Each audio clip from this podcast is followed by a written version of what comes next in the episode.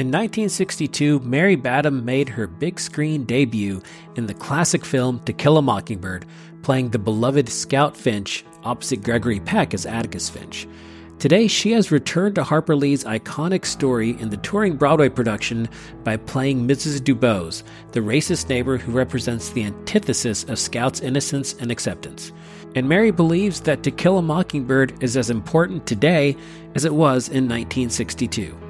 I want people to come into the light. I want people to love one another and take care of one another.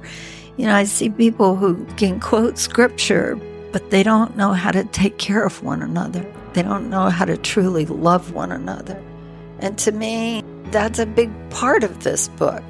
We discuss her experience as Scout and how Gregory Peck, who she calls Atticus, and Brock Peters were more than her co stars.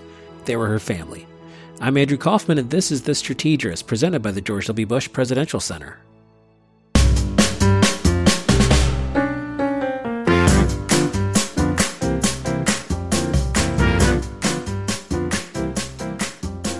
Our guest today is Mary Badham, Oscar nominated actress who starred in one of the most beloved movies of all times, playing Scout in To Kill a Mockingbird alongside Gregory Peck. She is also playing Ms. Dubose in the national touring Broadway production of To Kill a Mockingbird, coming to the Music Hall at Fair Park here in Dallas, presented by Broadway Dallas from May 16th through 28th. She's here for Engage at the Bush Center, presented by NexPoint, supported by HEB tonight. And Mary, thank you so, so much for spending a little extra time and welcome to the Bush Center. Sure. Thank you so much. It's beautiful. I hope you'll you'll visit many times after this. I hope so. So I've I've got a, a million questions about To Kill a Mockingbird, but, but I'd really love to learn about you before we dive too far into that. You were a child movie star at the uh, a ten year old, I believe, Yep. when the movie came out. But when you pull up your IMDb, it's not pages and pages of credits. And so, what did, what was the child experience like, and what did you do, what did you do next from there? Well, I I did um, a couple of films and some TV stuff, uh, and the the business had changed so much, and the scripts that we were getting were rather um, questionable Mhm. and not what we felt was uh, appropriate. So um, we had a family meeting, and my family said, "You know, we we want you to get a good education because my parents were older. My dad was sixty years old when I was born.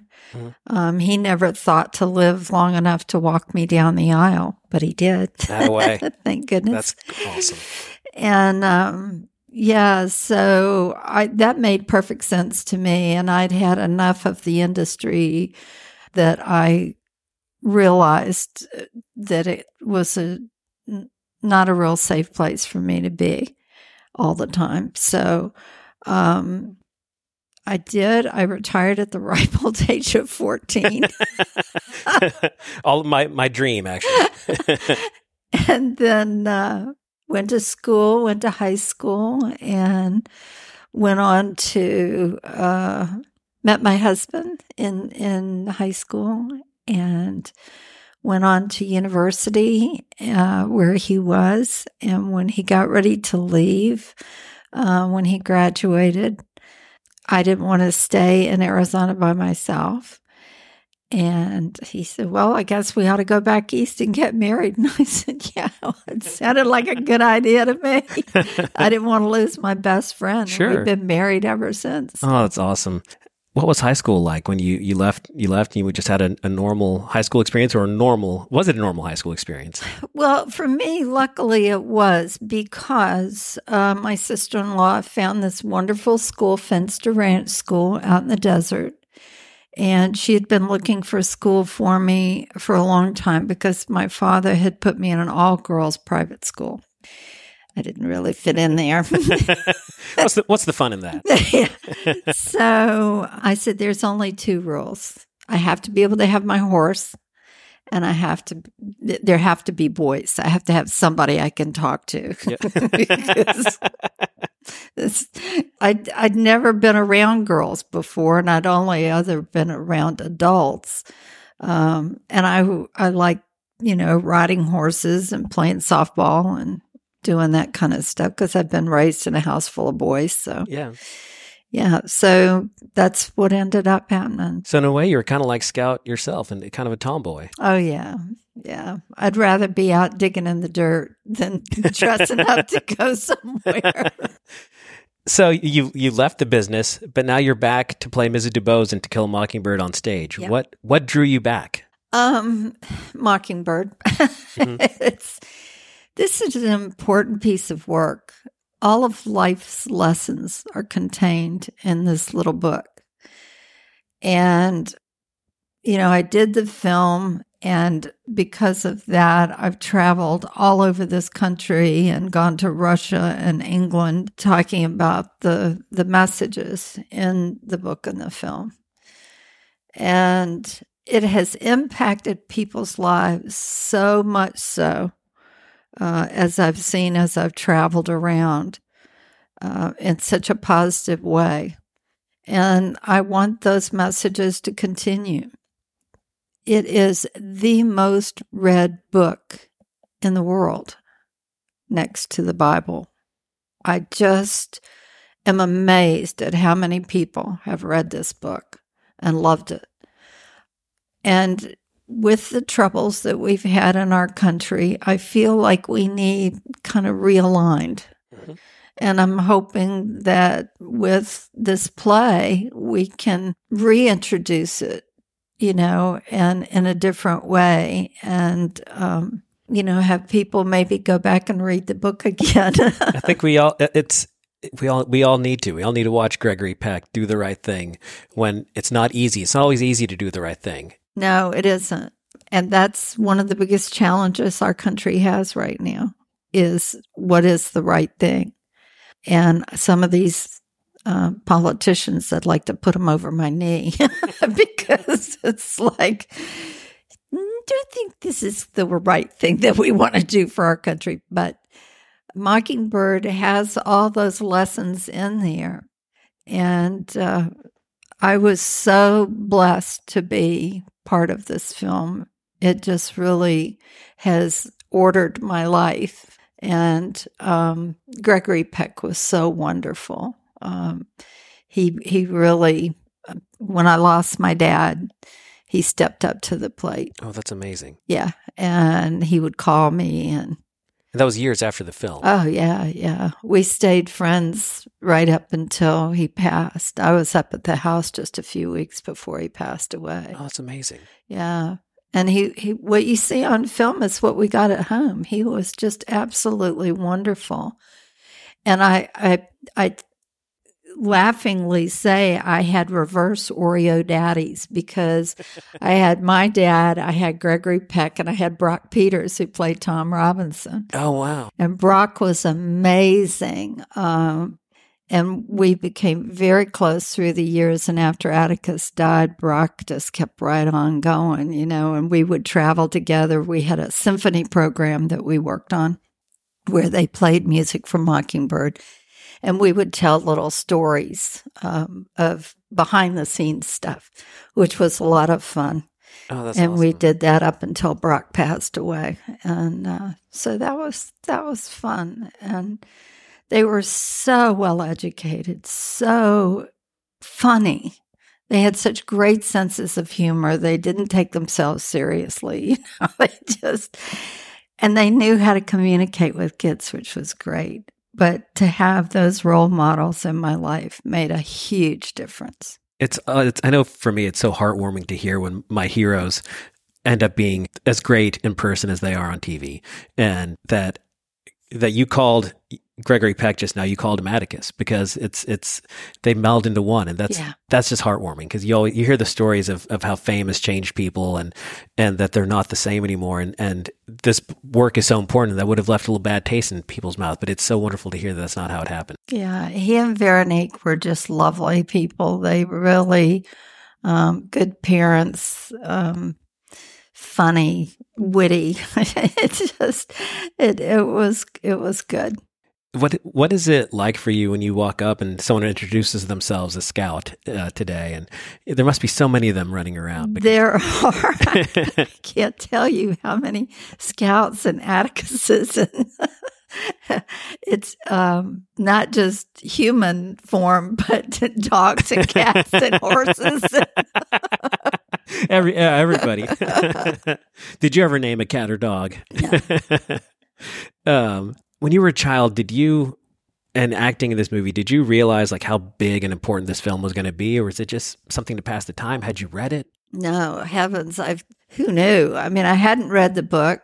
Didn't read the book until my daughter was like two years old. Oh, interesting. Yeah. Um, you know, I had the little story up there in black and white, and I was perfectly happy with that. And how many of you have read a book and then you see the film or vice Hmm. versa, and it just changes your whole feeling Mhm. about it? Completely. And I didn't want that to happen. But Professor Inge from the college called me. He said, Can you come talk to my English lit class? And I thought, well, I don't know what I'm going to talk to your English lit class about, but okay. Right. Is So- the drama department not available? Or so we went. Uh, he said, "Well, we'll meet for lunch." Before I could even sit at the table, so what was your favorite chapter of the book? I Uh, guess he could tell by the look on my face. I hadn't read the book. Young lady, your first assignment is you go home and read this book before you come to my class. So I did. well, I don't, I don't want to make you nervous, but on stage tonight is another college professor at SMU who's an expert on To Kill a Mockingbird. So Great. okay, Bring good. it on. now we're ready. Um, so there, this you know, getting in specifically into the movie and the moments in it. You were you were a ten year old, and I remember when I saw this movie as a kid. Boo Radley was was scary. Was the moment where you where you where you meet him and, and interact with him was that scary? Was that a hard scene for you to film? No, it, Bob Mulligan was an amazing director. He was one of the best directors that Hollywood had. Um, they didn't realize it, but I, I think they, you know, in hindsight, out especially after Mockingbird, they realized how just how brilliant he was, because he would do things like rules that we had were you were never allowed to see anyone out of costume and makeup until after you had finished shooting every all your scenes with that person. Mhm. So with Boo Radley, the first time I see him is when they moved the door. and it was just Oh. like, oh hey Boo. right. So was that that that Hey Boo? Was that an honest? oh yeah. Oh, that's fascinating. It's the first time I got to see him. And so that was an easy take. Um, One take wonder. Yeah. The um the other thing that I remember is uh, um he had us over by the Radley house. And at the tree we're looking at the little figurines and Boo's daddy, Mr. Radley, comes around and he's got the pallet and the trowel um, with the cement to cement up the tree. And of course, you know, when you're really concentrating, you know, you're not really paying attention. And he whacked that trowel onto that board. And of course, we were like, and you look up and we'd never seen Boo Radley's daddy before. We didn't know. And it just about scared us to death. It was great. Like honest reactions are the best ones. Yeah. I mean, that's that's how brilliant Right. Bob Mulligan was. He was just um and he he would let us go and do the scenes. You know, and if he needed to tweak it, he would tweak it. But he would just be like, "Go play, have fun," you know. We did. and you did. Oh, that's amazing. But now you're you're playing Ms. Dubose, who Oh, yes. is is you know quite the opposite of of Scout, who sees all who sees the world through a child's innocent and good eyes. What what did it take to get into her into her under into her skin and into her shoes for this play? took a lot took a lot of work um, and i had to delve into some material that i really wish i hadn't have done Right. but i had to really figure out okay so what is going on in this woman's head as she's saying these words Mhm. and to her the n word just rolls off her tongue like You know, it's just a normal thing. And I had to really pull back my memory into Alabama and all the reasons why I left. Where you're from? Yeah, I'm from from Birmingham, Alabama, and um, so that was hard. Um, and I didn't know if I could. I didn't know if I could do it. And I called a lot of my African American friends, and I'm like, "Guess what? right? Should I do this?" Yeah. You know, can I do this? I, I, cause I don't know. And they were like, go for it. And just make her as mean and ugly as you can make her. Just make her as real as possible. Yep. You have to have that to, otherwise the juxtaposition doesn't work. You don't, sh- you can't see the good unless you have the evil, the evil to reflect against That's it. right. Yeah. And, you know, knowing that there are real people like this. Mm-hmm who think this way and act this way every day, now, here, everywhere. Yep. So I want to make sure that people see that. And so you have to tell me what you think I when you see will. it. oh, I, I, I plan on it. I think it, it is. It's an important lesson for all of us. That that's. I think that's why this book resonates is because everybody still sees that that that evil exists, but then they're reminded, but then there's still Atticus and there's still Scout. Yeah. Um, and that I think gives people hope. And I think that's one reason why this keeps resonating is that everybody needs hope. And this, this is such a powerful display of hope and love. And when you sit back and think about having been a part of that, is, do you feel like that's, that you've been lucky to be a part of it? Do you feel, or do you feel more like it's, it was just your duty to do it? A little bit of both. I've said this before. I feel like this was God's book. He wanted this said. If you look at your history and look at what was going on at the time, 1962, when this book was made into a film, and, and previous to that, this was needed at that time. And if we, in some small way, contributed to bringing us out of the dark ages, and and changing our relationship with our African American communities, then that's where we need to go. That's that's what I'm I'm looking to do. But look at all the other things that we're still dealing with. It's not this is not just black and white racial issues. This is bigotry and racism in any form in any part of the world. They have their own little, you know, twerks. I don't even know if that's a word, but but it gets uh, the point across. Gets the point across. So, you know, it it doesn't matter where where you are. It exists. And we're still dealing with things like prescription uh, drug abuse, um, child abuse, mental illness that's being tucked away. I mean, that's the way it was in the old days. If you had somebody who was not mentally right, then they were kept at home. They were locked away and they didn't talk about it. I mean, that was just the way that it was where I grew up and and the fact that we're still dealing with all of these same issues over and over and over again it's it's hard. Um, and i want to break this cycle. I want people to come into the light. I want people to love one another and take care of one another. You know i see people who can quote scripture but they don't know how to take care of one another. They don't know how to truly love one another. And to me that's a big part of this book because Ms. Nelle was a devout Methodist. I lost a baby. And when I lost that child, I was going to the little local Methodist church. And those women came to my house, cleaned my house, cooked a full Thanksgiving dinner for my parents in law um, the minister beat us to the hospital because I had to have her at the hospital.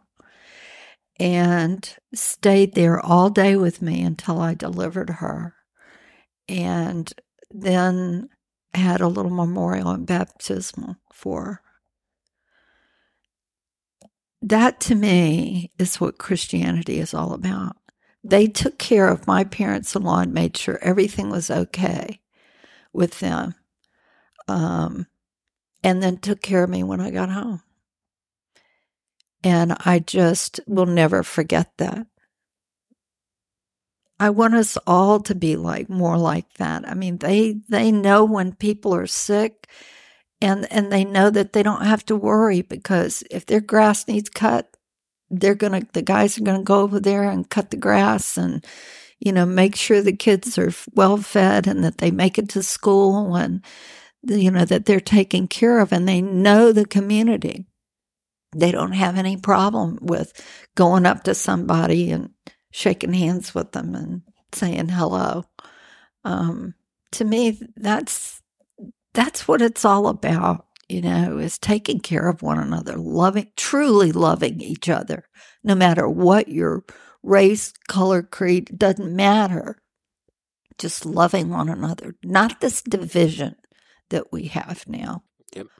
So the center of this book is is Miss Nelle and and the way that she was raised and her beliefs and and it's impacted my life totally well and, and i think as scout you've impacted a, a whole lot of lives that have helped and you've helped do what you were just talking about there. And, and, you know, I think all of us thank you for that. And that's why, you know, we, this event sold out very fast. And, and with all due respect to, to the professor at SMU, I think they're here because Scout means so much to them and, and you are Scout. So we really do thank you for being here and, and, and thank you for everything that, uh, that this movie brought and your fantastic performance. Well, thank you very much for your interest. And if I can be of service again, let me know. We will take you up on it. Thank you. Thank you.